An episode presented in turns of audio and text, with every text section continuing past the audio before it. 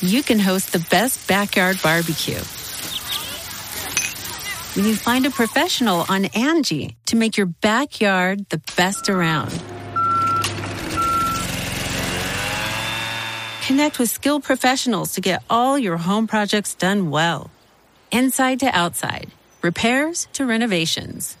Get started on the Angie app or visit Angie.com today. You can do this when you Angie that. Angie's list is now Angie, and we've heard a lot of theories about why. I thought it was an eco move. Fewer words, less paper. No, it was so you could say it faster. No, it's to be more iconic. Must be a tech thing. But those aren't quite right. It's because now you can compare upfront prices, book a service instantly, and even get your project handled from start to finish. Sounds easy. It is, and it makes us so much more than just a list. Get started at Angie.com. That's A N G I, or download the app today. The mm-hmm. Angie's list you know and trust is now Angie, and we're so much more than just a list. We still connect you with top local pros and show you ratings and reviews, but now we also let you compare upfront prices on hundreds of projects and book a service instantly. We can even handle the rest of your project from start to finish. So remember, Angie's list is now Angie, and we're here to get your job done right. Get started at Angie.com. That's A N G I, or download the app today. This podcast is brought to you by Anchor. Are you thinking about doing your own podcast, but you don't know how? Well, have you heard about Anchor? It's actually the platform that I'm hosting through this right now. And yes, it's free. Not only is it free, it's super easy to use. There's creation tools that allow you to record and edit your podcast right from your phone or computer. And you can even add any song from Spotify directly to your episodes. Anchor will distribute your podcast for you so it can be heard on Spotify, Apple Podcasts, and so much more. It's really that easy. And guess what? You can actually make money from your podcast with no minimum listenership. That's a big deal. So it's really everything you need in one place to make an amazing podcast. All you have to do is download the free Anchor app or go to anchor.fm to get started today. Like, um, well, first, before I get into that, I still want to talk about the cultural impact of this. Yeah. Because um, the North Korean girl, Sebyuk, you Yeah. see her Instagram following? Dude, she's huge. It's like 13 million now. Holy fucking shit. Well, first of all, I heard she's like, this is her first time acting. First time acting, too. Wow. Knocked it out the park. the fuck, bro? Yeah. This is what I'm talking about, right? When we talk about the level of acting, this is why sometimes I feel that when people say we always try to give like certain in five, four, three, two, one. Hello, everybody. Welcome to another episode of the Genius Brain Podcast. Hold on, I need to get my glass of vino. I forgot that. There we go. Cheers. Cheers. There is no genius brain without a little bit of alcohol, my friends. Yeah. Just a little poison in your veins. Have, have you been? Have you been follow? Do you follow uh, Ariel Helwani? A little like just when he comes up on the news, I'm like, oh, what, what did this guy say? What did the nose say? You know him and Brendan Schaub are beefing? what? Why? So I guess, like, I don't follow too much of like Ariel Helwani. I don't follow him too much, not because I don't Yeah. like him. I just see him on everything, so I don't need to follow him because he's going to be on every single Yeah. MMA outlet, anyways, right? It's- I, don't follow him because he used to be on ESPN all the time, but now that he left, Mm-hmm. I actually haven't been once known. I haven't known what he's been up to. He signed to a bunch of different companies because he's not married to ESPN anymore. right, so he's just a contract. Yeah, I think he's a part of like Vox Media now.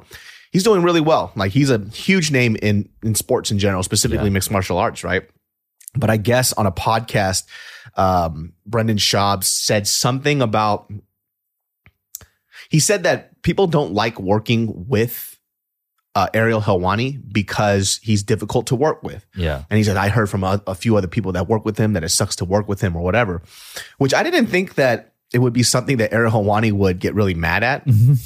But, you know, I think he always plays the heel. So Yeah. people always shit on him or whatever. But now that he's not a part of ESPN, he doesn't really have a code of conduct that's really anchoring him down. yeah. He's going off. He's like, fuck Brendan Schaub. Like, fuck you. Like, you don't know shit about me. He starts going after his stand up, saying, like, uh, he's like, oh, how's your fucking career going? Don't you have like a 1.7 on, on IMDb for your stand up special? Oh, shit! like, he goes, he goes, and anybody who fucks with Brendan Schaub, Bryan Callen, fuck you. Uh, fucking, What? your, your fucking podcast producer, fuck you. All your little lackeys at your, Well, he's like Tupac now. Yeah, hit him up. yeah. he's going off, dude. And he's like calling Brendan Schaub on on his uh on his show. On the what I think it's called like the the nose or something like that. Yeah. He's calling Brendan Schaub on his podcast saying, Oh, you think I'm scared of you?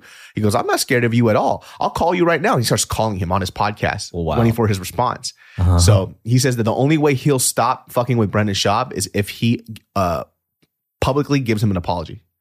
what the fuck? What? That's um. That's some fucking balls. I know. I would be so scared to say anything like that. Like, but he, but that's what he's known for, right? That's why He's he a fuck. knows he annoys a lot of fighters because he's Yeah. like pretty brash with his questions. Mhm. So like, it's pretty amazing the kind of confidence this guy walks around with, Dude, a right? hundred percent, man. Because he's not scared of anybody. Like, Yeah. I'm not saying that. Obviously, he's not going to beat up anybody. He- I mean, he's going to get his fucking ass beat by everybody. yeah, nice guy, scrawny dude. But in terms of him as a journalist and what he's going to say and what he's going to do, he backs it up 24 fucking seven. yeah, that's true. He He'll- gets all the info. Like he's always right Mhm. about shit. too. He'll fucking ask uncomfortable questions 24 seven. But yeah, he's going after Brendan Schaub's like stand up, talking about, um, he's like, oh, uh, you, you keep selling, you, se- you keep telling us that you're selling out shows, but it's funny because I see your shows on Groupons because you can't sell it at full price. Oh so is that how you're selling out your full shows? I'm like, bro, this guy's fucking crazy. wants all that heat. I wonder I wonder why he took that so offensively though. What what exactly did Brendan Schaub say? He talked about his uh, professionalism in, in a work sense, how people don't like to work with him. And that was the thing that tipped it over. And he's just pissed as fuck about it. And I'm like, that's the thing that makes you mad? I mean, doesn't he work as a journalist? Do you usually work alone? Yeah, I. I mean, he has, he got, I mean, he's working for multiple companies. So clearly it's not true, right? Yeah. So I don't, I don't know. Maybe it's because he went personal about him as his, as a character. Uh, as right, as a character. person, right? yeah. Yeah. And I guess, and, and if props to him if he's going after everything but Brendan's character. it's just like, hmm, and he was like saying Bryan Callen, he's like, you better watch out because I know shit about you too. So Yeah. he's he's really putting it out there. I can't believe he called him up on his podcast and he's not picking up. Dang. But then on the fighter and the kid, I saw I just saw a clip today where he's saying, you know, yo, like I respect Ariel Helwani, blah blah, and I think I fucked up. Like I, you know, I overstepped my boundaries. I even texted him, like I apologize. He goes, I don't want to text. You said that you were going to give me a public fucking apology. Fuck your text. Give me my public apology. What the fuck? this was fucking crazy. That's crazy. That's a weird like power balance Yeah. too. Like for a fucking giant guy like him to just like Get succumbed to fucking Ariel Helwani. Like a hundred, he's like six feet tall, like 160 pounds. Yeah. And, you know, Brendan Schaub's 250, jacked, yoked as Yeah. fuck. Kind That's of a crazy. weird thing, dude. Mm. But what we're going to talk about today is the long fucking harassing me about this shit. So we actually did a Squid Game review, but I think I drank a little too much. yeah. You know, our our first recording, um, I, I look back on it. I was like, you know, I do pat ourselves on the back because it's like, damn, we have pretty good memory. Yeah. we went over the entire fucking season, like, episode per episode, straight from our memory. But like, what was we were just recapping it, right? I was listening to it again because I was a little buzzed, you Yeah. know. And then, uh, you know, the next day I was kind of skimming through it. I'm like, we didn't really talk about it. We were just kind of relishing how dope every episode was. I was like, Yeah. this, is, this is the worst Squid Game podcast breakdown ever, dude. yeah, we're just like spoiling it for people who haven't seen it, and it was a little too early for that. For Yeah. that time too. I, I think I'm so shocked Yeah, at how much of uh, of a cinematic phenomena this is, right? right. The cultural phenomenon Yeah. that it is have hitting like every nation that has Netflix. Yeah. And maybe the ones that don't, like I know in Iraq, they don't. Yo, if you go to, I just remember at the bazaar, there's just like tens of thousands of DVDs, all bootlegs. It's like, so you can watch anything out there. But anyways, just to say like how big this show has gotten culturally, like, wow, this is, uh, this is somewhat bigger than Parasite. Right? Yeah. I mean, this the most watched series in Netflix history. History. I think the number was like 111 million individual accounts have watched it. That's crazy. which says that's that's not accounting for the, the other millions of accounts that haven't seen it. They get a billion dollars a month from subscriptions. Dang. That's crazy, dude. so that's why I want to say, like, for season two, this motherfucker better get all the resources. yeah. Yeah, like he's got to get everything going on. I mean, I, I guess for me, like when I when I thought about it, right? Like I, Squid Games is so dope. Yeah, You know, as for me, as expected for a- a lot of Korean shows, right? I wonder what made this one hit so hard. Like I'm very curious as to why people connected with this one so much. And there's a lot of comparisons to uh, Battle Royale, yeah, uh, Alice in Borderland, yeah. Which I tried getting into. I, I couldn't get into it. Um, So, so, like, for my theory, I guess, when I was looking at it, was that, um, like, Battle Royale, Border, uh, Alice in Borderlands, um, all th- this genre does come out of Japan, right? yeah, um like and you can even put hunger games into into Yeah. this genre right the underlying thing that they all have in common is that it's not voluntary Mm. right and the games don't really they might be an allegory to something but i've never really cared yeah, right also being it's it's a little too far-fetched and it's usually in a dystopian society a dystopian future or whatever right hmm but Squid Game says like, yo, this could happen. Now, you know what it's like. You know, like this is we live in this kind of society today. That's the thing about Squid Game. It's like what would it asks every viewer, like, what would you do? Would you play the game? Do you want this money? That kind of thing. I think that's why, especially in westernized countries, like that's why it's so wild to see white people love this shit. Yeah. You know, more than Parasite.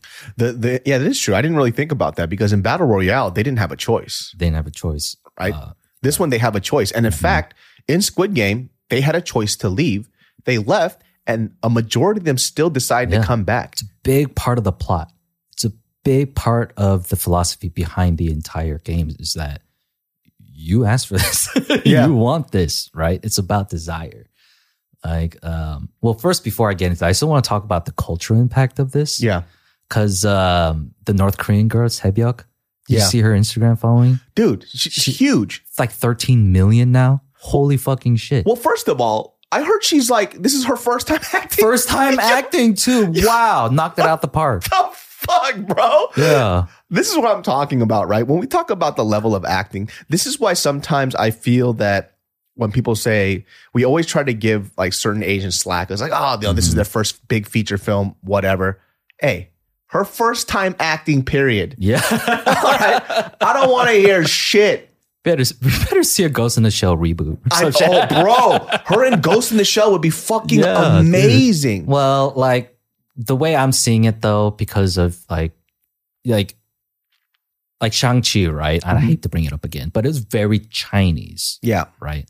And I think if they make Ghost in a uh, Ghost in a Shell again, it'd have to be very Japanese, not like how multicultural it was. Oh, we'll just do a 23andMe in her. I bet she has a little bit of Japanese in her. She'll be fine, dude. So even in, in Squid Game, if there was a remake, you know who I kept thinking about as the lead as Kihun? Fucking John Cho. Oh, that'd be really Have you seen John good. Cho right now? Because he's about to do the live action Cowboy Bebop. So he's got the long hair and everything. Oh, shit. He fucking looks like dude. Oh, does he? yeah. That's hilarious. Well, I- well, but we both also agree there shouldn't be a remake. Yeah, I mean, this is what I was. I, I always get worried when something Korean pops off big. I'm like, okay, is this going to be another My Sassy Girl American version, Yeah. old boy American version again? Just don't touch it. But that's that's precisely the reason why you can't remake a show like this or um, like Parasite. Like for me, when I saw Parasite win the Oscar for Best Picture, like uh, huge for for us and our culture, our people, and like our impact around the world or whatever, right? Um, but it was a movie that can't be made as an American movie Yeah. you know, because uh, it's a movie about classism, right? hmm But you can't talk about American classism without talking about race, right? Yeah. So, you know, the poor family can't be like this white family trying to scam this other white family kind of thing. It's, it's too unrelatable for us as Americans. Mm, But yeah, as yeah, yeah. Americans, we can see a homogenized country of all Koreans and look at class without race, Yeah. right? And understand where we are in that picture, hmm right? Because if you if you had a movie like Parasite in America, you'd have to have to, it has to be about race. It's intertwined, poverty and race Yeah. in this country. So it's like when we as Koreans, right, or people around the world, they watch American films about American culture, we're watching white and black people struggle to live together, right? Um, and it's because of race, right? With a little hint of class. Um, but when the whole world saw Parasite, they saw classism for what it is, you know, because they didn't have to think about the race Yeah. you know and that's just what the beauty of a movie winning the oscar talking about what's happening in our culture and our times today you know like the americans can really understand the society we live in with the system that you see going on from living in the basement to living on the top of the hill Yeah. Yeah. Uh, Mariel and I talked about it in our podcast where we watched the this this this little docu series on YouTube, and I'm, once again I'm forgetting the name, but they were talking about the high suicide rates in in Korea. Like first of all, like suicide rates in Korea outbeats everybody as a Yeah. country. Yeah. Like in your fucking face, dude. Number one, baby. number one yeah. Don't ever say we're not the best at Yeah. anything. also number one porn consumers i, I learned about that Oh, for real? yeah What the fuck? Then why are we killing ourselves so much? Yeah. big time alcohol consumers, big time cigarette consumers across. It has to do, and that's Yeah. all stress induced stuff, Stress, you know. And then um, I was mentioned, I mentioned this before too, but there was a kid that was being interviewed, and they were asked like, "Oh, what are your dreams?" He goes, "I don't have dreams. I have goals." Mm. Never even thought about what his dreams are.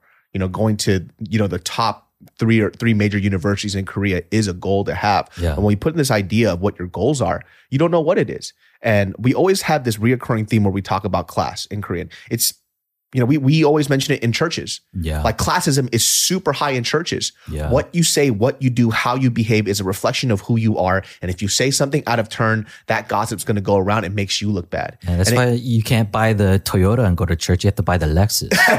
right? You don't have to get the, exactly, dude. You don't get a BMW sometimes. The Mercedes is way better. Yeah. You know, and this is something that happens too. Like even in the in the nuclear Korean family, right? There are times where public perception is put before the happiness of their own children. Mm. I've heard this so many times with a lot of Korean American kids, right? They go, "Oh, my parents told me not to do this." Because of how it would make them look or our family look, Yeah. rather than say, "Does this make you happy?" Or is Yeah. what you're doing making you happy? But instead, it's how is it going to make me look like to all these church people? Oh gosh. You know? yeah. I mean, my mom called me about Squid Game, right? Because she was really hyped about how popular it is. You can host the best backyard barbecue. When you find a professional on Angie to make your backyard the best around. Connect with skilled professionals to get all your home projects done well. Inside to outside, repairs to renovations. Get started on the Angie app or visit Angie.com today. You can do this when you Angie that. Angie has made it easier than ever to connect with skilled professionals to get all your jobs projects done well. I absolutely love this because, you know, if you own a home, it can be really hard to maintain. It's hard to find people that can help you for a big project or a small. Well, whether it's in everyday maintenance and repairs or making dream projects a reality, it can be hard just to know where to start. But now all you need to do is Angie that and find a skilled local pro who will deliver the quality and expertise you need. Angie has over 20 years of home service experience and they've combined it with new tools to simplify the whole process. Bring them your project online or with the Angie app, answer a few questions and Angie can handle the rest from start to finish or help you compare quotes from multiple pros and connect instantly, which means you can take care of just about any home project in just a few taps. Because when it comes to getting the most out of your home, you can do this when you Angie that. Download the free Angie mobile app today or visit Angie.com. That's A-N-G-I dot com. Angie's list is now Angie, and we've heard a lot of theories about why. I thought it was an eco move. Fewer words, less paper. No, it was so you could say it faster. No, it's to be more iconic. Must be a tech thing. But those aren't quite right. It's because now you can compare upfront prices, book a service instantly, and even get your project handled from start to finish. Sounds easy. It is, and it makes us so much more than just a list. Get started at Angie.com. That's A N G I, or download the app today. And like, Hello, my friends. Let's keep this podcast going and sponsored by our lovely sponsor, Current. My friends, if you are sick of the current baking system, not this current, that you have with all their stupid fees, long lines, and clunky ass apps, then Current will be the one for you. I'm right there with you. Technology is improving at a very fast rate, and I gotta tell you something. I want my banking to be as easy, streamlined, and advanced as everything else, because why the hell not? It's all about accessibility, and why should we always get surprised by weird fees when all I want is that flexibility, freedom, and faster access to our motherfucking money? Current is a tech company and lets you manage your money on your phone. That's how it should be affordable, no surprises, and no minimum balances. That's how it should be. My friends, I love it. Remember, my friends, it's your last chance to be a part of our current giveaway. We've partnered with Current to give away $500 to our listeners. Current is going to give away $100 to five listeners of our show. All you have to do is download the Current app and enter our code BRAIN during sign up for a chance to win. That's BRAIN during sign up. The giveaway closes soon on October 20th. 2021. So sign up now before it's too late. Download the current app, sign up in less than two minutes, and enter code BRAIN for a chance to win. Visit current.com slash brain for full terms and conditions. uh, telling me ideas about what Stevie should make, like based off of Squid Game themed food or whatever. Make a squid dish. All this stuff. So I was like, "Oh, what'd you think about the show?" She's like, "Oh, I didn't see it what the fuck? because she's a Christian." Oh yeah. When she can't go to church and talk about, "Oh, Squid Game, did you see it?" Yeah. we're like, "Oh no, you sinner." Yeah, you want to go to hell? I guess she saw the first episode, and once they started like fucking mowing down everybody at the red light, She green turned it off? she turned it off. But it's such a that's interesting though because it's such a good ref not a good, but we always talk about too how a lot of these Korean films is based on classism. Yes. It's one of the biggest issues that we have in Korea, right? Mhm. Or I, I, I would say it's a lot of stuff that kind of people know about. It bothers them, but they don't really speak up against it. Tell me about a Korean movie where the rich, wealthy man is the good guy. Never. Never, right? Never. You watch any modern Korean movie, rich people are the bad people, right? Mm-hmm. Yeah. They're always doing something evil behind the scenes. The only rich good guy you'll see is if they make a biopic about some old, you know, chosen king, mm-hmm. right? you know, I'll tell you that's true. you know, if if I could give somebody like a little bit of insight, if they say, "Well, I can't really relate to that because obviously classism is different here. It's very much tied to race, like you were saying." Mm-hmm. Something small, like think about how the reason why we buy things, right? Specifically in big metropolitan cities, yeah. We tend to buy things that are a little more flashy, a little more expensive with bigger brand names Yeah. because we want to show that we're cool and we belong. Yeah. That's a level of classism of itself. Right. It's like when you buy a Kanye West t-shirt, right? He'll he'll sell a cotton ring spun white t-shirt. If you walked outside and you didn't tell me that was a Kanye West t-shirt, I was like, nice t- Target t-shirt, bitch. That's it. But then you walk out and you go, hey man, I just Yeah. copped this shit from fucking Kanye's new line. I would have never known. Yeah. It's the idea that sometimes we buy things to show people that we're better than them. Hmm. And I, I I feel that sometimes too. Yeah, you better not get caught wearing fucking skull earbuds, right? Oh my God, skull. Would you buy that at Walmart? Did you get that at the airport because you fucking lost your earbuds? Checkout lane at like Safeway or something, you know? it's it's all this stuff too, right? And Yeah. there's a lot of companies who are now fighting against it, like like stop paying for premium shit when you could just get the same shit for a lower price. Right. But a lot of that stuff sometimes, a lot of that stuff t- at times has to do with class. Right. You want to be a part of an elite group. You want to be a part of the cool group. Like I don't know how many times I bought a shoe, I walked out, they're like, "Pah, fresh kicks." And I'm like, I. you know, cool. You know, for me, my my, and I used to do that a lot too. And I'm and I'm kind of like speaking to myself. Like when I bought these shoes was because it was tied to how it made me feel when I was a kid. When I used to see other pe- people with shoes that I couldn't have. Yeah. So we have a, a a small window into that as well. It's maybe not as culturally tied, but you see that in a lot of metropolitan cities. And that's bringing back the overarching theme of uh, Squid Game. See, last time I thought it was an allegory to capitalism, which it is. The games are very much an allegory to capitalism, but um, the real theory, like, because this this happens in episode two. So we I watched it twice. You you watched it again, like, Yeah. through right. Um, uh, the cop guy, I can't believe I don't remember his name, but um, he goes into Lee Byung Hun's apartment that he's been missing from, right? And he checks it out. The fish are dead and whatever. There's a book that he goes over, and it actually shows up in the subtitles, right? The Theory of Desire by Jacques. Uh, fuck, I forgot his last name. Jacques Cousteau. yeah. but um, I was so curious about that. And then, so I crammed this week, like reading, looking it up, and all these philosophers are talking about it. Apparently, it's the most complicated theory, like to explain. But in my like just couple hours of watching YouTube videos, it's about pretty much, um, you know, we are like individual people, right? When we're babies and we first see ourselves in the mirror and recognize that it's us, ourselves, that's when the ego is born. That's when you become a subject, right? And everything else is an object of your wants and desires. And then there's a split between what a want is and what a desire is. But the idea is that um, when you're a baby, like mommy's everything, right? But when mama leaves because she needs to eat some fucking food, take a shit, you know, go see daddy or whatever, um, babies get upset like, where's mommy? Where's mommy? Right. But you see mom hanging out with uh, dad, then as a child, you're like, what does dad have that I don't?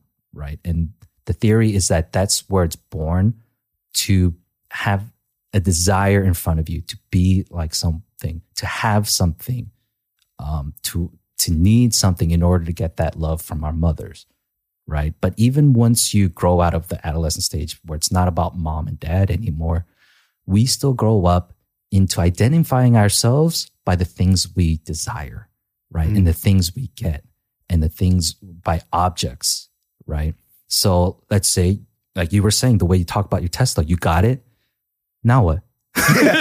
yeah. You got a Tesla. Yeah. Okay. right. That it's not enough.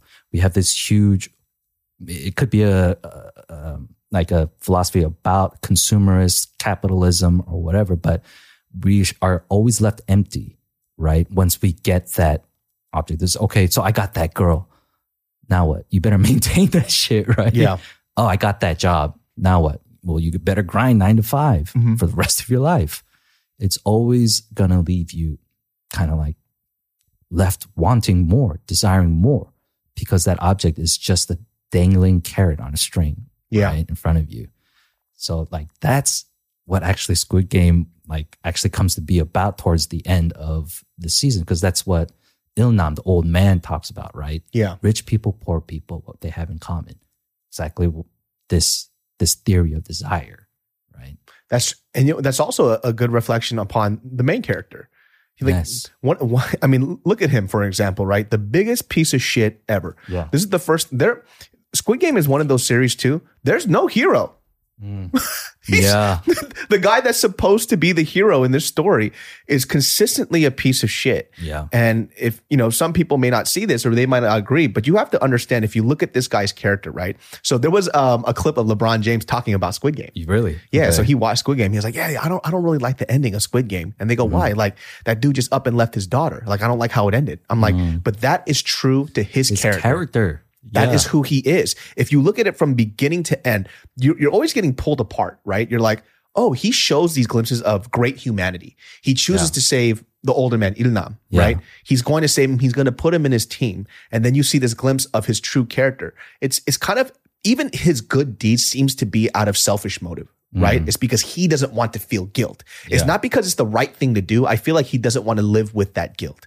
So one of the greatest things too is like I think really showed who he is as a person is when it was a scene that made me cry the fucking most. Is when they were playing the marble game. Yeah, of course. Yeah, Right? dude. Episode six. the, s- the sad Gganbu, right? yeah. The most saddest episode of TV, like since I don't know, like I don't know when the last of something on Game of Thrones or like Yeah. red wedding type of shit, dude. He's like, we're friends. You're you're my gganbu. It's like a nickname that you give your best friends as kids, right? You're you're my gganbu, and you hear this, and you, it kind of fortifies like the strong bond that they've developed throughout playing all these games, surviving, helping each other out.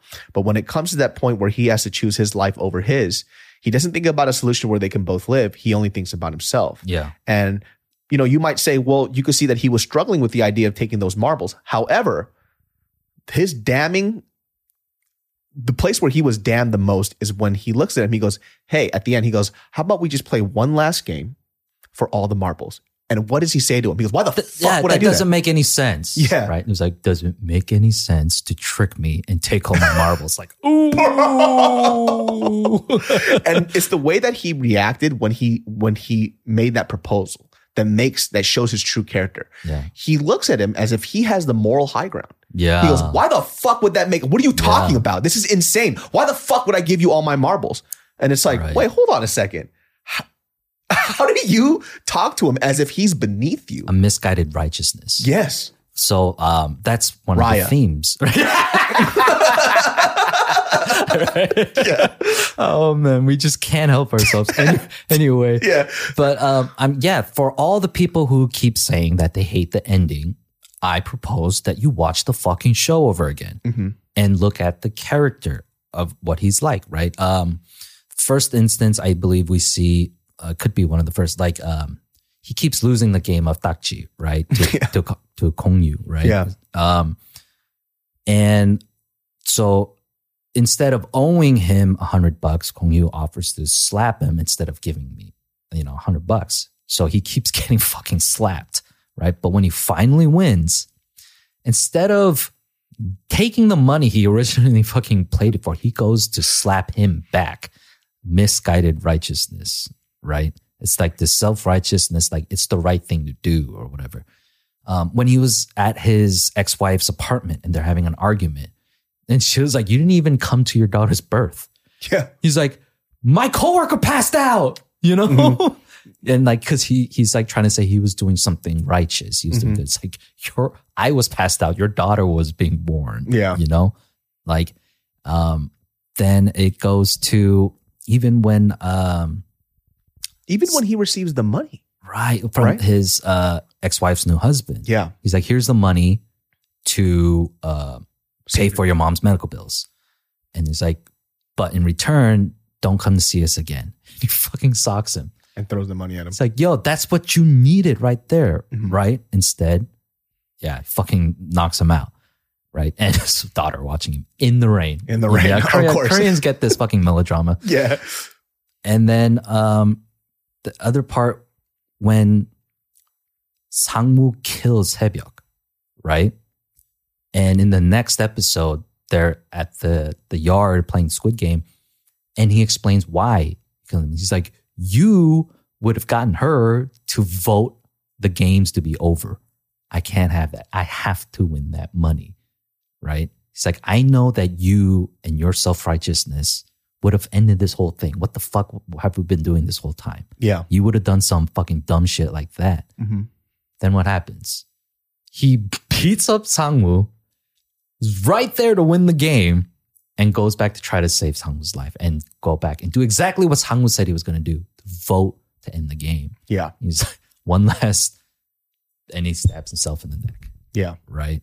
Because it's just like he can't have that. That that's part of the things about uh, the difference between need and want. Sangwoo needed to win the game, right?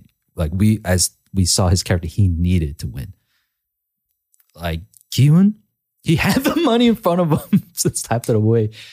He found other options. That's why he's playing the game. He wants to win the game, and it, it's showing the difference between someone who wants to win, because it's it becomes conditional, and mm-hmm. someone who needs, someone needs absolutely needs to win.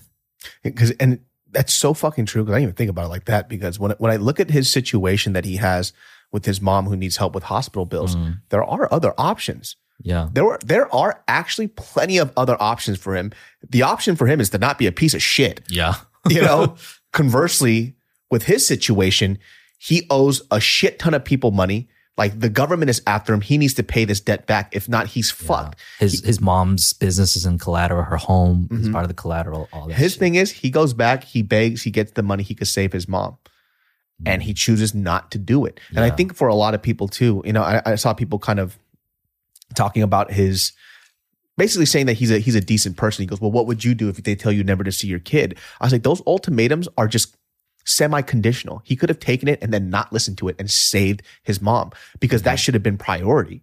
It's it's still stupid because if you look at the end too, he goes, "Oh, well, he wants to save both their lives as friends." Dude, 400 people died. Yeah.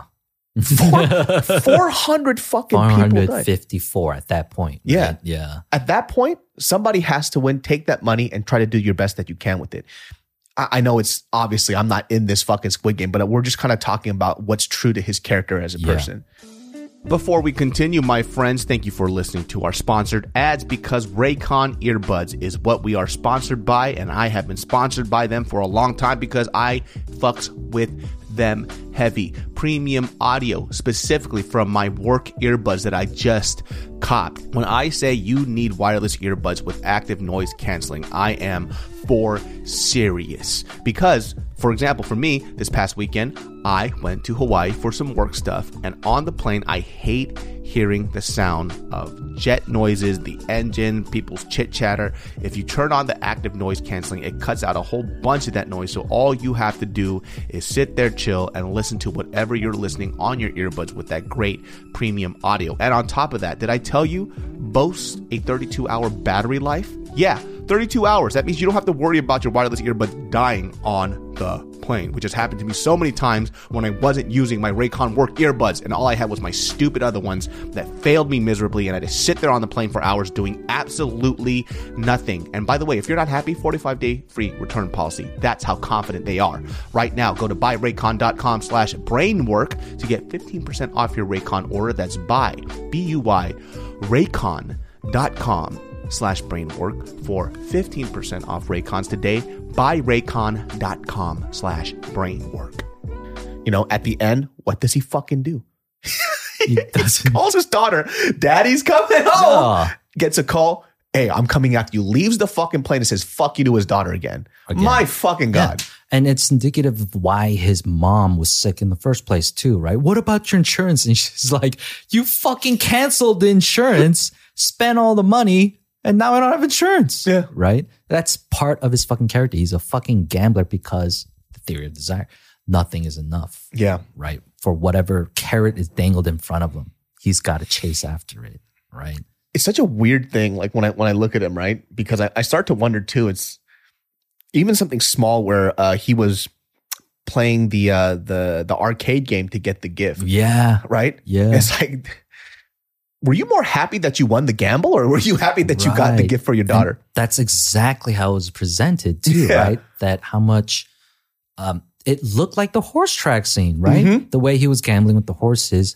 He was gambling with that fucking 10 bucks he had to take back from the, the girl he tipped, you know, and spend it all on this game instead of going out there and buying a $10 fucking gift, yeah right? Because he has to fucking play this game. Like he's got to, it's part of that gamble. I, I don't know too much about what it's like to be a gambling addict, but from what I've seen, I'm assuming that's pretty much all the P's and Q's. yeah it's it's the thrill of the chase right Yeah. it's that's how it always feels like i think that's kind of why i like crypto Yeah. I'm holding, I'm holding, Yeah, it's just the- yeah, it's like the, it's the thrill of the chase with crypto. I think that's why I enjoy it too. Yeah. And you see, like, I mean, let's even talk about this. This is this is this is true to his character too throughout the film. This guy owes a major amount of gambling debt to a bunch of gangpes, a bunch of gangsters, right? Yeah. So he has to make a blood pact because if he doesn't pay this money back, this is the last time they're going to chase him down. He does it with the blood from his nose because Mm-hmm. he socked him in the face and puts the fingerprint down. The guy has absolutely zero shame. Before he leaves, he goes, "Hold on, Yeah. can I borrow 10 bucks Yeah. quick? Yo, Such the fuck? Wow. It's like, damn, man. Just have some fucking dignity, man. he has zero fucking Yeah. dignity. You were talking about this on the last one we were when we were uh, when we did the shitty uh, review of this movie where every, the the how intricate the writing is, right? Yeah. Where they were talking what you were you mentioned that everybody dies in the way um that they got into the game. into the game. Yeah, that's just amazing foresight, right? So uh we'll go down the list of the characters. First, uh Ki-hoon, he wins the horse uh race. Uh thing. Uh, what's it? He wins four million five hundred sixty thousand won, right? And then he becomes four five six in the games, and he leaves with four billion five hundred sixty million won, right? That's crazy. Sangwoo, um, through all the mess that he's in, he's he's soaking wet in a suit, trying to commit suicide in his bathroom. Right, the way he leaves the game, he's soaking wet in his suit and he commits suicide. Sebyok, um, she goes to meet that North Korean broker who brings refugees into South Korea. She fucking wounds the motherfucker. she throws hot coffee in his face and sticks a knife in his neck, right? Uh, and threatens him. And to her demise, she gets fucking stabbed in the neck. Mm-hmm. Then uh, Ali, Ali steals a stack of money from his boss, right? And uh, takes that money to his family, and then he goes to play the game. Well, he gets his marbles stolen, and he gets offed, right? Um, who else did they follow? Is that all? The? Gangpe. The Gangpe.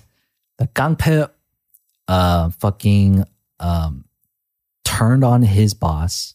He betrayed his boss and he and then he betrayed some Filipinos Yeah.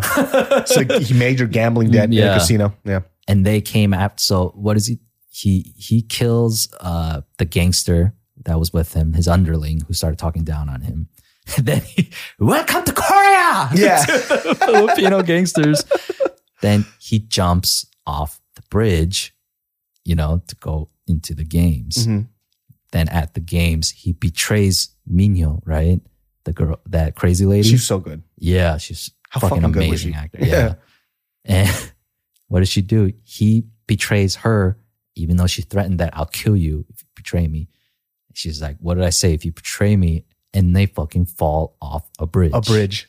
That shit's fucking crazy, yeah, dude. This show has amazing writing. Like you just gotta watch it again and go ahead and read the subtitles through and through. And you know what's so piece it all funny too? like every time I watch these shows and I see these gangpe like characters, right? Yeah. Have you seen that guy's Instagram?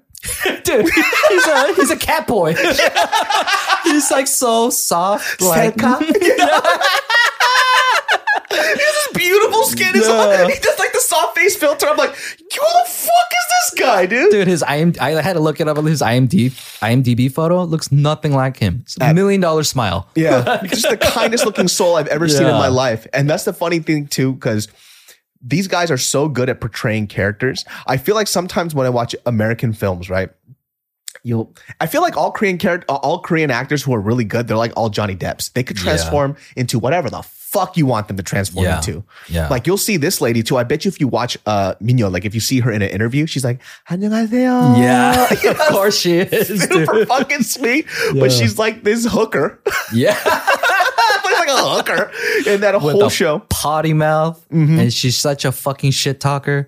She's got that fucking uh Korean female gangster vibe, like Sophia Chang Oh, yeah. vibe. Sophia's not like that, No, but no, she's not. yeah. But yeah, like there are women like that in Korea too, which is hilarious. But um, yeah, her character was such a solid piece, Yeah. like in the show. And dude, let's talk about Ali, dude. Yo. His Korean, so fucking good. Yeah, and he had to act like he was bad at Korean. I know too, his right? Korean's hella. That was, you know what? That was the most shocking fucking thing. So Yeah. Mariel was super into Squid Game as well, right? And it's very rare that we actually like Korean stuff together. Yeah. because typically she likes stuff like um, the North Korean one where the lady Yeah. gets a tornado and she gets blown into North Korea. She loves shit like that, right? My commie boyfriend. Which one is that? I forget. I forget the title. I forget the title, but it, it, was- it's like kissing you forever. You know, something like that. But she, what was, oh, she uh, showed me a clip of Ali speaking Korean. Right, like And in his an interview. His Korean is hella good. Yeah, he's like a, an Indian immigrant. Mhm. Um, I, he wanted to be an actor for some reason. I guess Mm-hmm. he just didn't want to get into Bollywood, Mhm. but he wanted to get into Korean cinema and like got a scholarship out here. Wow. And I saw some of his Korean theater acting. Like he is like down, damn yeah, good. Yeah, Which So- kind of goes to show why all the, the, okay, I do want to talk about this. The things that I really didn't like about Squid Game is nothing to the fault of the writing or anything. the American, the English speaking oh actors. Oh my gosh, the VIP. I wanted to fucking. I was like, how did you take me out of this series? they were like, find me international people in Korea. Mm-hmm. So you could see, so the VIPs weren't all white. There was like a Japanese dude, there was a Chinese dude, right? Yeah. They were just supposed to be rich people from around the world. Yeah. But you got to think about it if you're a casting director in Korea. Like, where the fuck am I going to find these English speaking actors in Korea? I heard a, um I was reading a Reddit post about it and somebody who's who's living in Korea they say that a lot of these English speaking actors are just people who are international like teachers who, who teach English. And then they just take up acting to get on in some drama or something. Yeah, and they'll pay them Yeah. something and the, just so they could be in a film or a show and they Mm. all they speak English so they bring him onto the show. Something really quick because they're not going to fly over Yeah. you know, some really well-known American actor, bring him over here, pay all this other shit just for the small part that really is kind of insignificant. That's what, so speaking of that tactic, Lee Byung-hyun, when he reveals his face, th- so that's the front man, right? Mhm. The man with the that unique mask. Mhm. What I don't think what Western audiences understand is as if you're watching a regular TV show and all of a sudden Leonardo DiCaprio comes Yeah, on at the end. Of the exactly. Like that's that's that's actually a really big fucking face reveal Mm-hmm. as far as like that's where they spend all that acting money on too. I, Yeah. wa- I was actually wondering how people who don't know who he is, how they would It's like, react. oh, Snake Eyes. That's what people would recognize him from, right? Is that the Snake Eyes guy? Yeah. And, and when Mariel and I were watching it, we went, "Oh shit!" Yeah, we when went, I was at home, I was like, oh, fuck.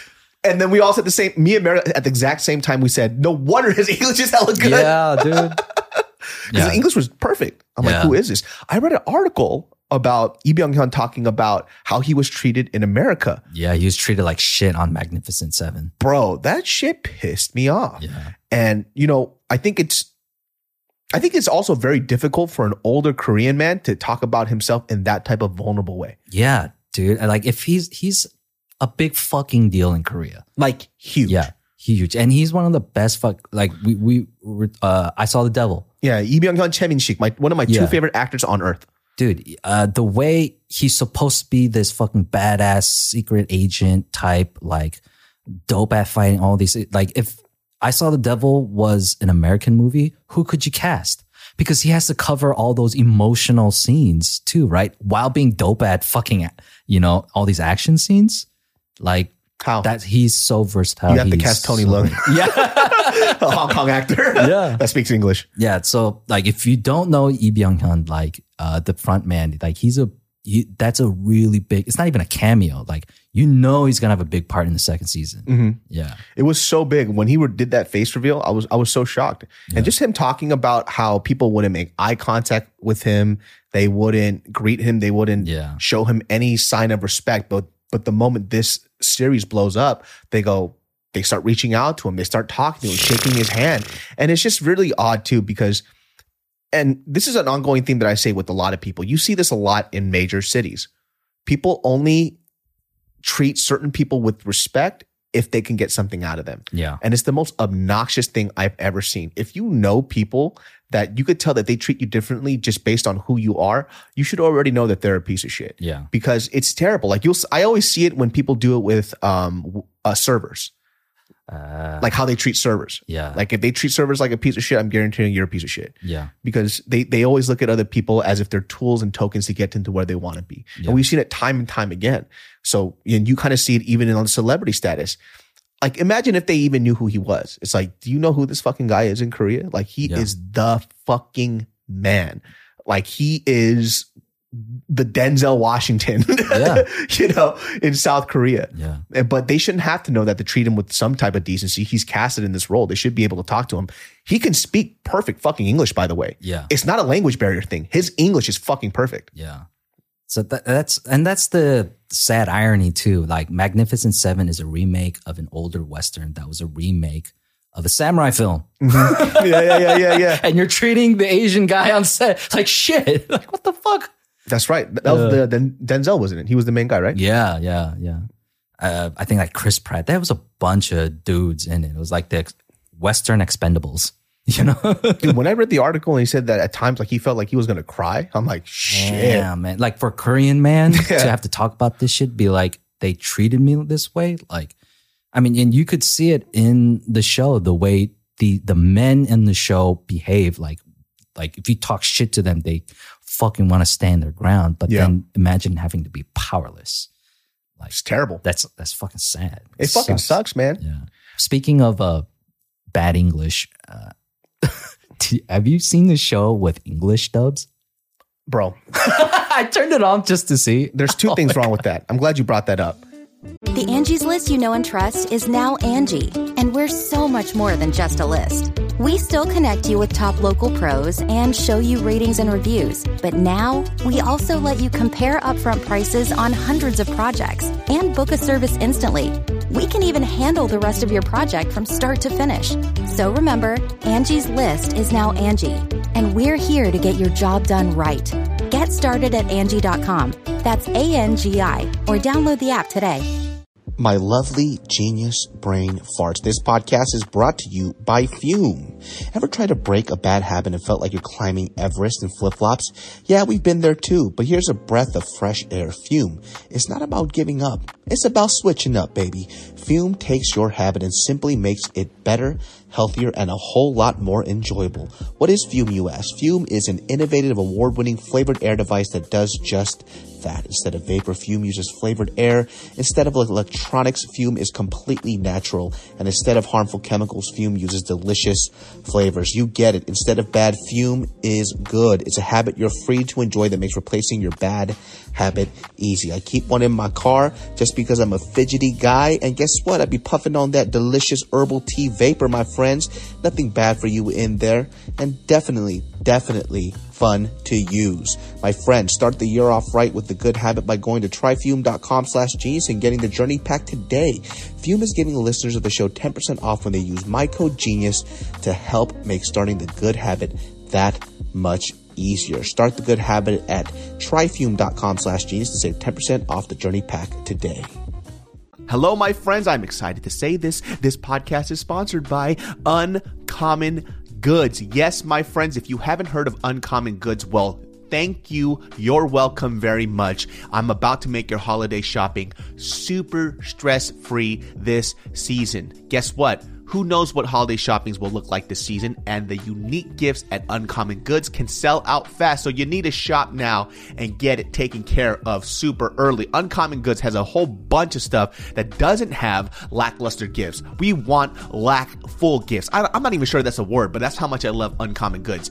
I get stressed out every holiday because we got white elephant parties. We have a bunch of people that we need to buy small gifts for, and you don't want to give whack gifts. You got to go to Uncommon Goods. And by the way, with every purchase you make at Uncommon Goods, they also give back a dollar to a nonprofit partner of your choice. This isn't crap stuff. This is meaningful stuff, dope stuff, out of the ordinary gifts that you can get there. So to get 15% off your next gift, go to uncommongoods.com slash brain. That's uncommongoods.com slash brain for 15% off. Don't miss out on this limited time offer. Uncommon Goods, we're all out of the ordinary. The English, even beyond the dubs, the translations were terrible. Yeah, the translations are I, off the bat. I, Mariel and I were getting a little irritated because who the fuck translated this shit? Well, it's because they have to try to match the words with the way their mouth is moving, but it's like you're never gonna get it. Well, you never look at the mouth and read the words. Yeah. so just fucking make it what it's supposed to be. I can't think of specific examples, but I just remember because Mariel's just is just listening to the Korean. Yeah. There are some some Korean words I don't understand, so I have to every now and then I'll have to look at the translation. And I stopped when we were watching it. I'm like, that's not what he said. I'm like, why the fuck did they? What is this shit? Well, oh, you're talking about the subtitles. The subtitles, right? The I was subtitles. I are was bad. talking about the dubbed acting when No. they get American actors Dude, to do the. on top of that, Yeah. do the subtitles with the dubbed. yeah. Okay. Yeah. They don't even different. match! Yeah, they're different. Like none of it matches. like they don't. The way the Korean actors are emoting their face, and then the way the voices are coming out, don't match either. Right? Dude, it's so it takes me out. Hey, the, the Ilnam actor. Dude, that was the Why is he Mr. Miyagi? How come he has this accent? Danielson. Yeah. you give me marble. When you pray, the tug of war. like what the Can, fuck? can I just tell you this though? By the way, It's fucking Master Splinter. Anyway, yeah, go- when I when I when I was first auditioning and acting, right? I I kind of drew a line with this shit. um, I started doing auditions for voiceover acting for games. And the thing that irritated me the most was when I had to um, audition for Japanese characters. and I oh, had to be samurai warriors in a lot of these like famous games, right? Yeah. And I just, at a certain point, I just couldn't do it anymore because it's like, okay, you're going to be, it's going to have an accent, but a slight accent, but not too much. What the fuck does that mean? I know what game you're talking about. and so I would do this Japanese samurai. Hello, my lord. How are you? and I'm sitting here doing this audition in front of them, right? Yeah. And I have to do this, and because they're gonna put like a mocap on you and shit, you're supposed to do all the motions and the movements. It's for like these larger Japanese men or whatever, whatnot. I think they're sumo wrestlers, to be honest with you. you know, they didn't want to outright say it, but I think Why are these dots going down my stomach? and why is my hair tied back in a bun? Did you say I was supposed to be a samurai warrior? Like, no, Oh, you're a sumo. It's like, I need another soup and a bowl of rice. Please, I need to take my nap. No, but they're, they're literally asking me to do accents like that. And when I saw the the dub version of his voice, I was like, that would be the role that I'd be auditioning for. Ah. That fucking accent. When really it should have just been a Korean accent or maybe no accent at all. Well, well, shout out to the English cast. At least they are Asian. but it's like that one guy.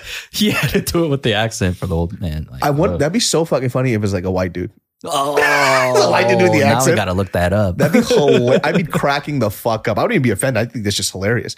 But the the Ilnam voice actor was the fucking worst. yeah, it, it it was pretty bad all around. Like, um, especially Minyo, um, her character too, because she always has those monologues where she's just talking shit forever, right? And then I was curious. Let me see that in English, and it just wasn't the same.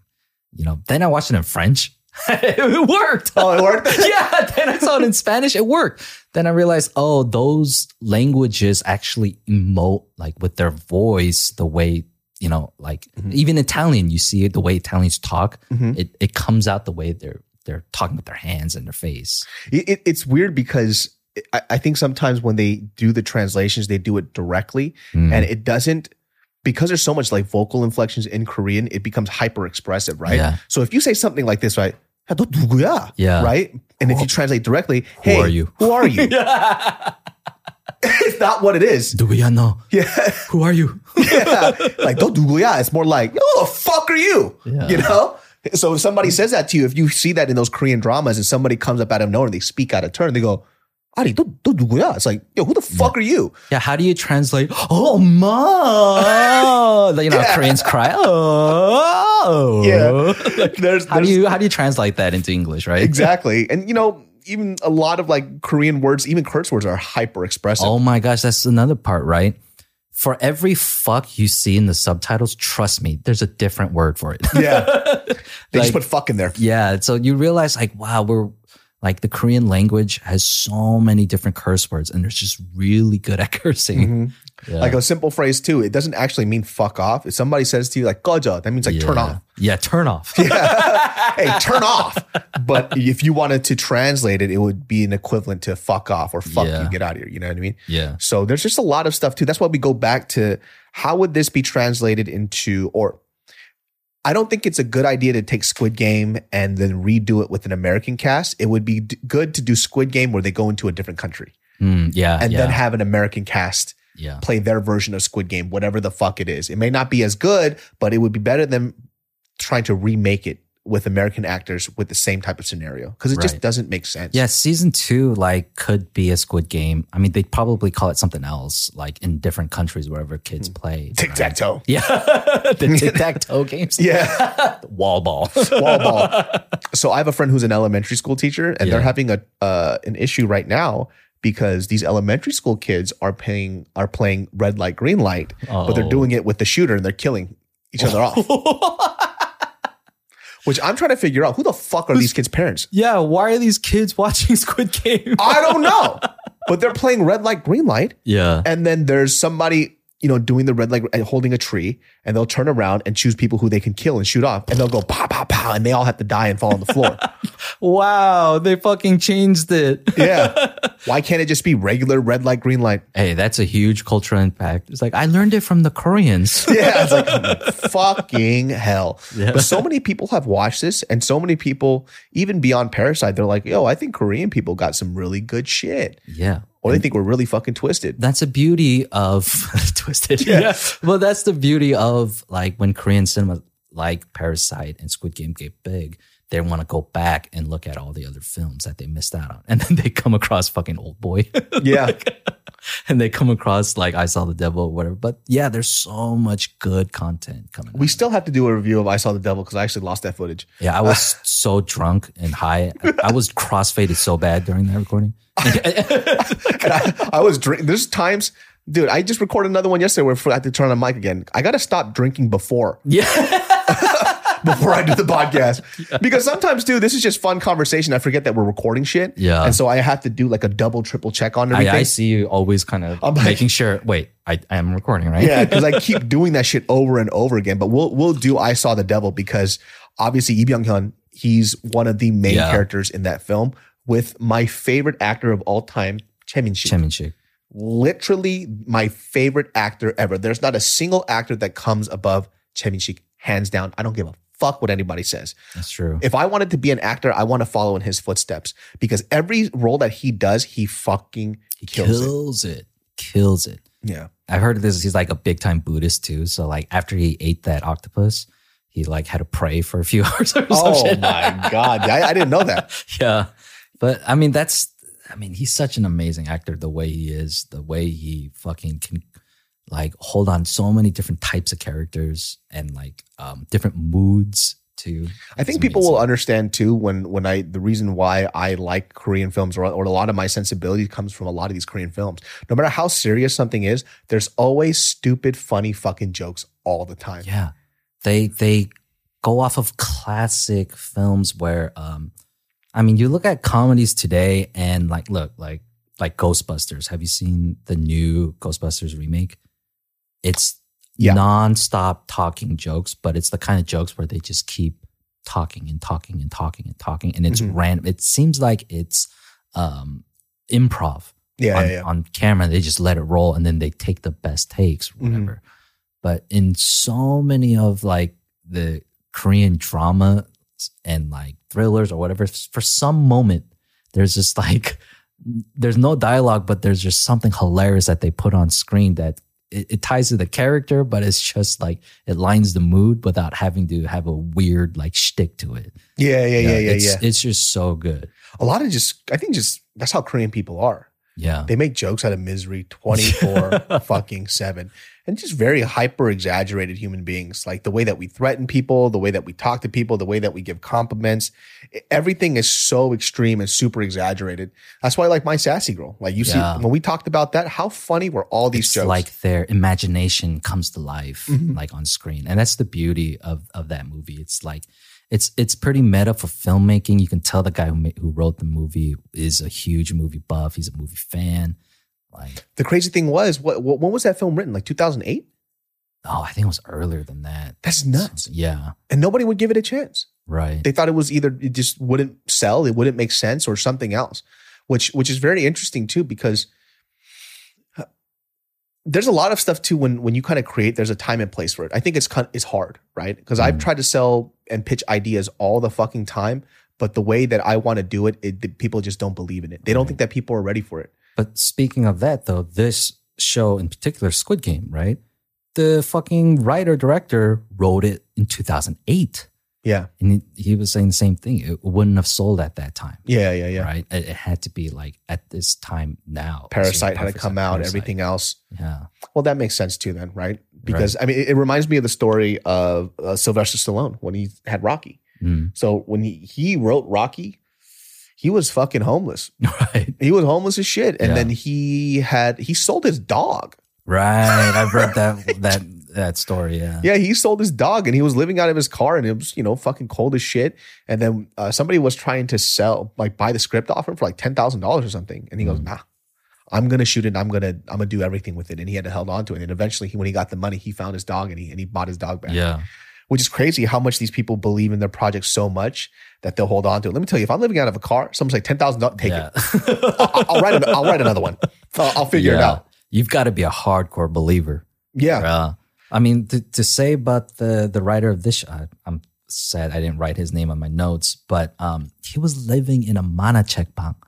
You know, a bang is basically a comic book store, and in Korea, like it's a huge library of just like manga or manhwa. and it's twenty four seven. Yeah, 24 7. But then, like, these vagrants just go in there and pay for their time to read, but they're really just Jacking off. just sleeping there. Like, yeah, they're just living there. Yeah, So it's amazing. He wrote this story when he was living in a Manachakbang.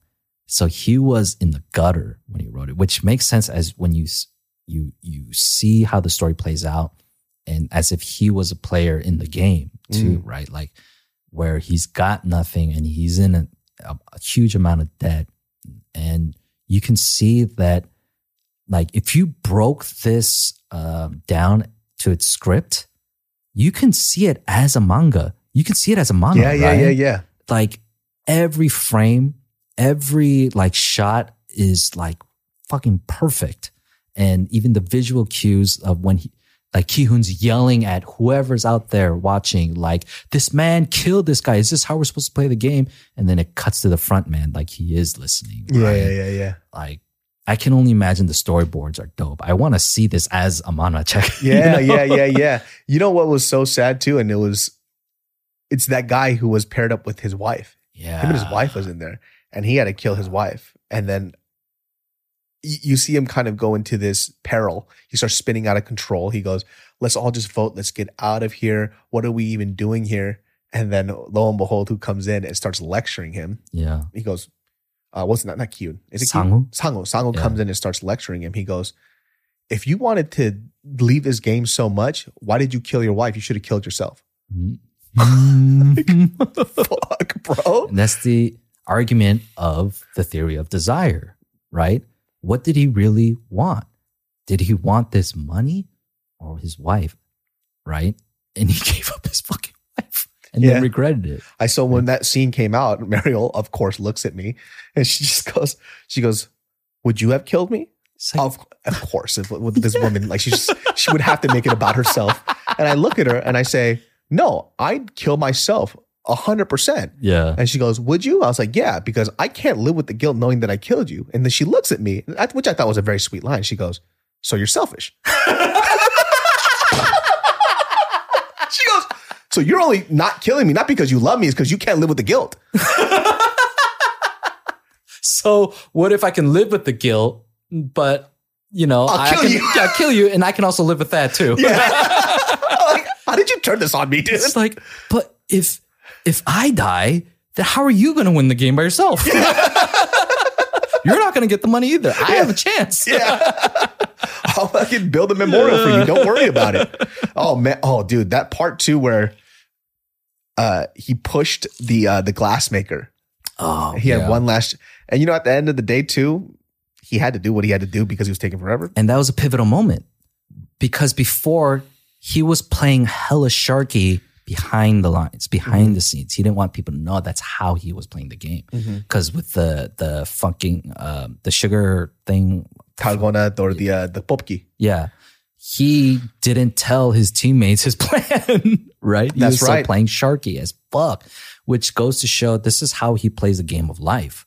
The reason why he's he was such a big wig out in the real world was because that's how he does business. Yeah. And then that's also the reason why he got into the game because it made him lose big That's time, I high re- stakes. I remember when I watched it again, and I don't even know why I glanced over this part, but it was when he figured out what the game was and he chose not to say anything at all. Yeah. And he just had a little bit of, hey, do you are you sure you want to play that shit?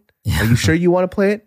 That shit cracked. You know why I was kind of cracking up too was you sent me that fucking meme where it was the was it you? Yeah. Where it was the popki and then it was like a kochu instead of the cat. So he has the, He's he has the it. shit out of it. That became a huge huge obsession too. Yeah, dude. Everybody's making it on uh, Instagram Reels and TikTok. Dude, Nongshim was doing it too. I'm like, you make ramen. Yeah, what the hell are you doing? The funny thing is, people don't know that candy's whack. yeah. Dude, what is it? Sugar and baking soda? Yeah, that's all that it's burnt sugar and baking soda. Yeah. And people are like, wow, this is so cool. And I, you know, I watched videos and like, this is so good. Nobody thinks it tastes good in Korea.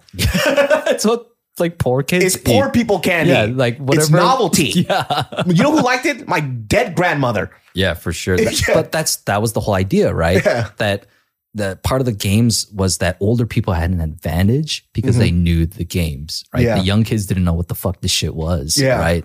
I only know what it tastes like because when I was in Korea, there's this old in town that you go to. It's like medieval times. You know those. Ah, right. And then they have to be in character. and they'll make they'll they're actually making like sun, sundae like sundae from like way back in the way like Korean Right. blood sausage. They're making all these old can they have like dried uh preserved persimmons and they had the popki candy and you see them making it and I remember I ate it in Korea. I'm like, this is whack. Like, no wonder we don't eat it anymore. I was like, just so basic and whack. Yeah. And it's it's funny when people get enraptured by a culture and they talk to you about something that's a part of yours that you don't even know that I don't like. yeah. I dislike it. And they go, dude, I had freaking your Dalgona candies. How fucking amazing is it? And I'm looking at them. Dalgona. This shit fucking sucks. What are you talking about? Like, Yeah. it doesn't taste good. It's just there. It's old people candy. What the fuck are you saying? Yeah, and that's part of the hype behind it, right? Mhm. Like, you know, it's it's it's it's also with uh chapaguri, Oh, yeah. parasite, right? Everyone started. Why were we we eating chapaguri Mhm. to have a decent big ass salty meal? Yeah. like because we're broke. What did they called it in Parasite? I don't I don't remember. Yeah, I have no idea. Lamdon. Lamdon. I was like, I remember when they did that, right? They're like, oh, make me lamdon. I'm like, the fuck is that? That's chapaguri, dude. yeah, dude. Uh, uh, and they were calling Kakao Talk WhatsApp. Like, why? Yeah. why? That's pretty egregious. Like, what the fuck? You're you're literally taking the promo out of what Yeah. what Kakao Talk means in Korea, right? Mm-hmm. Like there was a huge Facebook crash this past week, right? It was all over the news. That's right. It took down Instagram, Facebook, and WhatsApp, Mm-hmm. right? And then people understood, oh my gosh, people rely on communication through WhatsApp. It's like, do you have any idea how much Korea relies on Kakao Talk? Yeah. A And whole it- bunch. Yeah. My uncle got mad at me because I stopped responding to him in Kakao. Yeah. But I just deleted the app. Me too. Yo, same deal. Yeah. I don't really want to talk to anybody on it. This dude. this fool fucking at Thanksgiving comes up to me. He goes, "You're too Hollywood to respond back to your uncle." I'm like, "What the fuck are you talking about?" He goes, "I've been messaging you on Kakao fucking every other week, and you don't message me." And I'm like, "I haven't had that app in two years." yeah, nobody uses it Yeah. here. and first of all, you co- first of all, I, if you're listening to this shit, stop sending me Bible verses. stop that shit. So obnoxious. It's so fucking annoying. And then he always sends me a Bible verse, and then it's like a gif of Jesus Christ. I hope you're protecting your virginity, David. Yeah, I was like, I gave that up years ago. you idiot. They fucking hate you so much.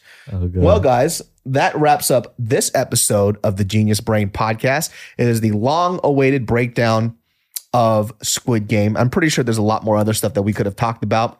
All the clues to why Ilnam was always in control. Oh, let's okay. Okay, we'll not end then. Yeah, yeah. okay, okay. No, no, let's talk about this. Yeah, right. we forgot to mention too that in the game, the, oh, the games are on the walls. right, right. So when you see that when it's down to three, all the bunks are taken out, Mm-hmm. and, the, and people were trying to figure out what the games were, and it was just it was just there the whole time. the biggest thing too that when uh, when I remember when I watched it again, um, I didn't realize how much in control he was because when everybody started killing each other, when did the game stop? When he said, Everybody, it's like Nabuzo, I'm scared, "Musawo," and then it stopped. yeah, He's the reason why the killing stopped because he got freaked out. Yeah, yeah. And like uh he he opts out, right? Mhm. When they do that big vote to leave I think it was the first episode, right? That's right. right. And he votes no. And then at the last episode when he comes back, um like big shock, big twist and you see his whole thing like and this is the big thing what differentiates this show from all the other ones like battle royale and da da da all that other shit is that this is completely voluntary you chose to play the game and i gave you every chance to quit, and you guys kept playing the game. That's the Mhm. idea. And I think that's the allegory to our society today about capitalism, right? You got to choose to play the game. Yeah. He they literally proved his fucking point. yeah. You know, he goes, I give you an out. I've even showed you half the people getting murdered and shot to death, and you still decided to fucking come back. Mm. Yeah. So why are you mad at me, right? yeah. What did I do? You Yeah. chose to fucking be here. Also, too, he's number one Mm. in, in in the game. He's Mm. Speaking of that, so the cop, he finds all those records, Mhm. right? Um, very important things that the front man played the game in 2015 and won, Mhm. right? Because he turns out to be the cop's brother, right? Who was missing the whole time. Um, the game started in 1988 or whatever. These games happen in 2020, right? That's the 2020 folder he goes through. He opens the 2020 folder, and what's the first page? Player 002. oh, He took his own record out. That's right. right. Yeah. And then um, you go through. I mean, I, I heard ones that were bullshit. I like I looked it up. Like they said he wasn't actually chained to the rope. He was. Okay. Yeah. I th- I think like he says about the whole idea of it being chemiso. Oh, you know what I saw it the second time? I'm not sure if people uh, mentioned this like in a theory, but one of the things that I picked up that kind of made me a little excited was when he was talking about um, the milk thing, and he goes, "Oh, I had a son Ah. that didn't like that." I was like, "Is that motherfucker your dad?" Yeah. I- So I've seen a lot of those too. Oh, so right? people have talked about that. Yes. That shit. When I when I when I heard it again, I'm like, "Huh? Are they dropping a hint here?" But my friend gave another theory that the front man, Lee Byung Hun, is actually his son. That one made more sense to me. Oh, yeah, yeah, yeah, yeah, yeah. because like yes there's a connection between the three of them Il-nam the old man Ki-hoon our our main protagonist and the front man Lee Byung-hun right Mhm. That there are all the similar similar type of character archetypes right to be in the position they're in but also the idea of how nothing is enough right? I mean in the front man's apartment when it was being investigated he was reading that book the theory of desire. Yeah. why? At that point he had won the games. He has millions of dollars right? But he was living in a shitty fucking studio apartment Mhm. right? With shared bathrooms and all that shit right? Yeah, he was living in squalor. He wasn't doesn't seem like he was using any of that money. Yeah. what does he really want? What does he desire? What is not enough for him that he has to keep filling this hole for himself? The whole reason why ilnam started these games because nothing everything was boring. Life was boring. Nothing was enough you know? And for Ki-hoon the same way where um, nothing is is enough for him Yeah. right? Those are the archetypes I follow about these three. Why Ilnam was drawn towards Ki-hoon and why they were partnered up so many times, right? And he was saying it was fun playing with you. I like playing with you. I think in the past, like this could be season two theories, right? That maybe in the 2015 games he also played and he played with Lee Byung Hun hmm right? And he probably pulled the same shit off or whatever. But at the same time, the, the theory about the front man being his son, because he does take over the games, right? At the end of the day, I really don't think it matters if they're their son or not, but that he was still looking for successors. Yeah, yeah, yeah, yeah. I think either way, it could be Ki-hoon or it could be the front man to be his kids. Like he, like Ilnam, he was saying um, that Ki-hoon helped him remember, right? When they were playing the marbles game, because they set up that neighborhood The one he grew like up in. the one he grew up in. How would Ki-hoon know that? That like what where Ilnam grew up? Yeah. But I think the front man would know where they grew up right? Mm. Because this is the house where he worked his ass off to take care of his kids, but his kids wouldn't recognize him whenever he came home because they were too enthralled in their game. Right? And he wanted to feel that way, where you lose track of time and everything else, all the bullshit that's happening in the world, because this is the funnest thing happening right now. Damn. Yeah. That's crazy. yeah. Damn, I didn't even think about it like that. There's so, so good. many good clues. There's so many like hidden little things in there. Like you could watch it again and again. and I mean, that was this thing too when I watched it the second time around. And it's funny too. I I, I read a, a couple of comments from people like, say, why would you walk, watch it again two times over? I'm like, because there's so much to it. It's Yeah. like you, if you didn't watch it two times over and you really enjoyed this, that means you only got the surface level of watching people die. Yeah. That's the only reason why you like like that this. shock and awe. Yeah, that's this. The reason why Squid Game is so good is beyond that shocking awe because we've heard it multiple times before. This this format technically has been done multiple times. The the writer took his uh he took the influence from you know stuff like Battle Royale and all these other shows. That's not why this show is great Yeah. right? And you don't really have to even dig that deep. So if you're looking at this, you go, "Oh, this is battle royale all over again." You're missing the whole point of Yeah. Squid Game. You didn't watch this. Watch it again one more time because during that scene when he finally got what he wanted, he was fulfilled. He opted to go out. He didn't give him the marble to teach him this great lesson. Yeah. He was done. Yeah. he was fucking done. It took the magic away from this emotional scene when I watched it again twice. It was, Right. oh, I got what I needed from you Mm, here's the marble. Continue this game without me because I'm done. He has no point in being in this game anymore. yeah. So it, it kind of flipped the whole meaning of it. That that he was having fun. It was great. It's like everything's gonna be all right. Yeah. Enjoy. Yeah, and and that's that's the the difference too. Like uh, if you watch um, all these other death game genre movies, um, it's a horror, right? It's Mhm. presented more like a horror. It's it's very cynical. So a lot of them get creative in the ways people die. Mhm. They entertain you through death, right? But all the deaths in Squid Games were tragic. They weren't good. They weren't funny when people died. Yeah. Right? They were shockingly horrible. That was the horror. Yes, nobody's head was getting sliced mul- multiple different yeah, ways. there It- wasn't some impossible game that was going to Mhm. fuck you up like yeah. you know, it, it wasn't like Final a Saw Destination. Yeah, it wasn't Yeah. like that at all. It was very much more like an allegory to our society. Like even the the three rules to the the contract that they had to sign, it was like employment papers. Yeah. Yeah, yeah, yeah. You want to work here? This is what you got to do. You can't stop playing the game you Unless know? everybody decides that they want Yeah. to leave. And then oh fuck, what was the second rule? I forget. But like um third rule, like I guess it could be equated to going on strike or something. Mhm. Everyone getting a fair chance. And that was the most important thing about the games that they had, right? Yeah. Yeah. The uh the other thing about Ilnam, I oh man, it just escaped my head. Fuck. Because we'll have to bring it up. In another episode or something. Yeah. Well, guys, that wraps up this episode of the Genius Brain podcast for real this time. You just keep on finding these little gems and Easter eggs. If there's other stuff that you guys saw that you want to mention, write in the comments, talk about it because I want to read all that shit.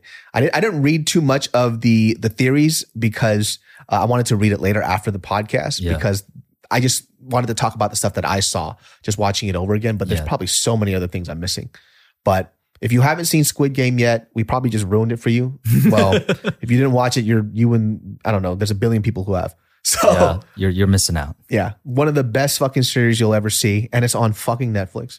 Amazing. Amazing. They, it's part of what they invested like half a billion dollars into Korean content. That's And amazing. This is all worth it. All worth it all just for worth it. one show, dude. Yeah. all worth it. They had to they had to get it, knock it out the park somehow. Uh, you could catch Ed at Ed Park VP on Instagram. Are you still doing your podcast? Uh, I have a few ideas written out, but I've been so fucking lazy about it. That's why I haven't been mentioning it. Okay. But when I do, I will m- bring it up again. Okay, okay. And then Genius Brain every Thursdays and Sundays up until January 1st. January 1st, we're going once a week. But until then, we'll see you all next time. Peace. The Angie's list you know and trust is now Angie, and we're so much more than just a list. We still connect you with top local pros and show you ratings and reviews, but now we also let you compare upfront prices on hundreds of projects and book a service instantly. We can even handle the rest of your project from start to finish. So remember, Angie's list is now Angie, and we're here to get your job done right. Get started at Angie.com. That's A N G I, or download the app today. You can host the best backyard barbecue. When you find a professional on Angie to make your backyard the best around. Connect with skilled professionals to get all your home projects done well. Inside to outside, repairs to renovations. Get started on the Angie app or visit Angie.com today. You can do this when you Angie that. Angie's list is now Angie, and we've heard a lot of theories about why. I thought it was an eco move. Fewer words, less paper. No, it was so you could say it faster. No, it's to be more iconic. Must be a tech thing. But those aren't quite right. It's because now you can compare upfront prices, book a service instantly, and even get your project handled from start to finish. Sounds easy. It is, and it makes us so much more than just a list. Get started at Angie.com. That's A N G I, or download the app today.